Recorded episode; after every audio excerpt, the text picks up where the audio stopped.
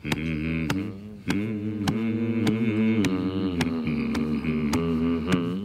on.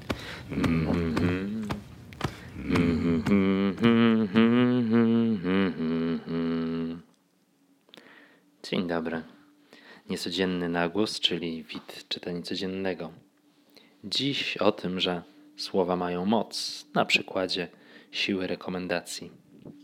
Kto mnie zna, wie, że niemal wszystko i niemal od zawsze robię po swojemu, po witowemu. Jeśli nie mogę w całości, staram się coś od siebie dorzucić, odcisnąć choć małe piętno. Pewnie dlatego lubię dawać rekomendacje, prawić komplementy i wręczać prezenty, bo każdy z wymienionych jest dla mnie z jednej strony okazją do wykazania się, a z drugiej, i to chyba lubię najbardziej, pozwala mi być prawdziwym.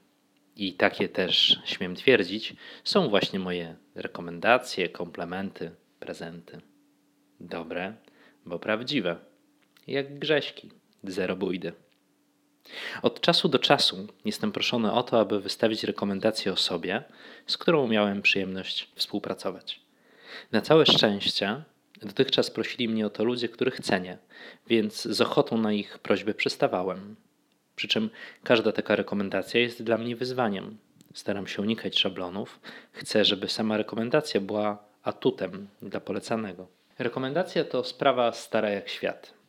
Oczywiście, że to zabieg marketingowy to reklama na trzy sposoby. Z jednej strony to przykład społecznego dowodu zaufania. Wartość rekomendowanego produktu wzmacnia ilość otrzymanych rekomendacji. Równocześnie to doskonały przykład szeptanki, czyli word of mouth. O sile rekomendacji świadczy też wartość osoby polecającej, a to już elementy pozycjonowania i dzielenia się z innymi swoją mocą. Wszystkie powyższe metody stosują przecież sklepy internetowe. Właśnie dlatego proszą Cię o opinię po dokonanym zakupie. Dobrze wiedzą, że kiedy decydujesz się na zakup produktu albo zastanawiasz się, u kogo go kupić, kierujesz się także tym, co sądzą o nim inni kupujący, zarówno o produkcie, jak i o sprzedającym.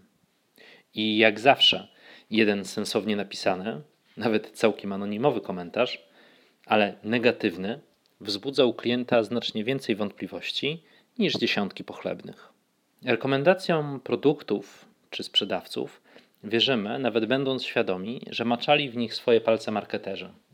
Wiemy, że część opinii została napisana na zamówienie, a równocześnie pozwalamy, żeby te opłacone opinie kształtowały nasze poglądy i co z punktu sprzedającego ważniejsze, także nasze decyzje zakupowe. Rekomendacje mają ograniczone możliwości. Wierzę w sens dawania rekomendacji i poleceń. Staram się, aby moje polecenia miały swoją wartość, aby ludzie chcieli z nich korzystać i przychodzili po więcej. Polecam to, czego sam spróbowałem. Na przykład, jeśli ktoś chce zjeść coś dobrego w Krakowie, polecam mu Zazi Bistro, bo zawsze mnie tam dotychczas bardzo dobrze karmili. Na tej samej zasadzie polecam książki, które przeczytałem, filmy i seriale, które obejrzałem i uznaję, że są warte przeczytania, obejrzenia, polecenia dalej. Tylko, że równocześnie, równocześnie zdaję sobie sprawę z tego, że najlepsza, najmocniejsza nawet rekomendacja to tylko delikatny bodziec zachęcający do poznania polecanej osoby, książki czy innego produktu. To zachęta, która przybliża do spróbowania, ale zdecydowanie to ledwie otwarcie. Innymi słowy, rekomendacja to działanie o mocno ograniczonym zasięgu. Pamiętasz, jaka była dla ciebie najcenniejsza rekomendacja? Kto ci ją wystawił? A jesteś pewien, tudzież pewna, że wiesz o wszystkich, którzy cię polecali? Funkcjonując w sieci, jesteśmy przyzwyczajeni do publiczności opinii. Kiedy ktoś wspomina o rekomendacji, z dużym prawdopodobieństwem ma na myśli wystawienie opinii na LinkedInie która po zaakceptowaniu będzie widoczna dla wszystkich odwiedzających jego profil.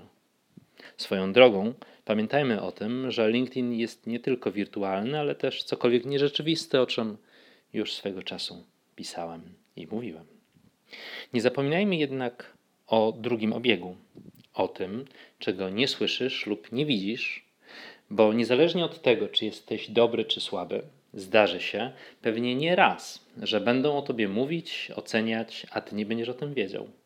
I taka rekomendacja też może wpłynąć na to, kto, gdzie i do jakiej współpracy cię zaprosi. Pozostaje wierzyć, że to, co jest o tobie mówione, będzie twoim atutem, a nie kotwicą. Tylko, że zdanie na swój temat wypracowujesz przecież każdego dnia.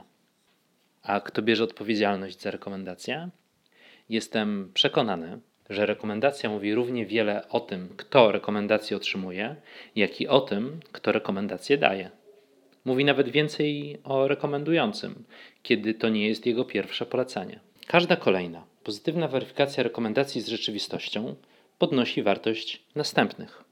Każda nietrafiona sprawi, że z mniejszą ochotą będziemy sięgać po tego opiniodawcę. W sumie to bliskie także temu, na ile pilnujemy i weryfikujemy prawdziwość informacji, którymi dzielimy się ze znajomymi.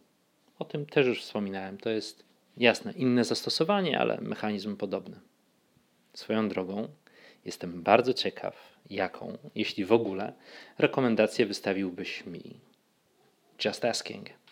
Jeśli jesteś ciekawy tego, jakie rekomendacje dotychczas otrzymałem, zapraszam Cię na blog, gdzie będzie link do LinkedIna, gdzie te wszystkie dotychczas otrzymane rekomendacje będziesz mógł, będziesz mogła zobaczyć. Kolejny wpis przeczytany. Dziękuję Ci za wspólnie spędzony czas. Jak zawsze, zachęcam Cię do tego, aby czynić innym dobry dzień. Słowem, uśmiechem, życzliwością. Zachęcam, by robić to z pobudek czysto egoistycznych, bo to jak karma wraca. Życzę Ci bardzo dobrego dnia, a kto wie, może także i dobrej nocy. Ja powolutku wracam do mroczenia. Mm-hmm.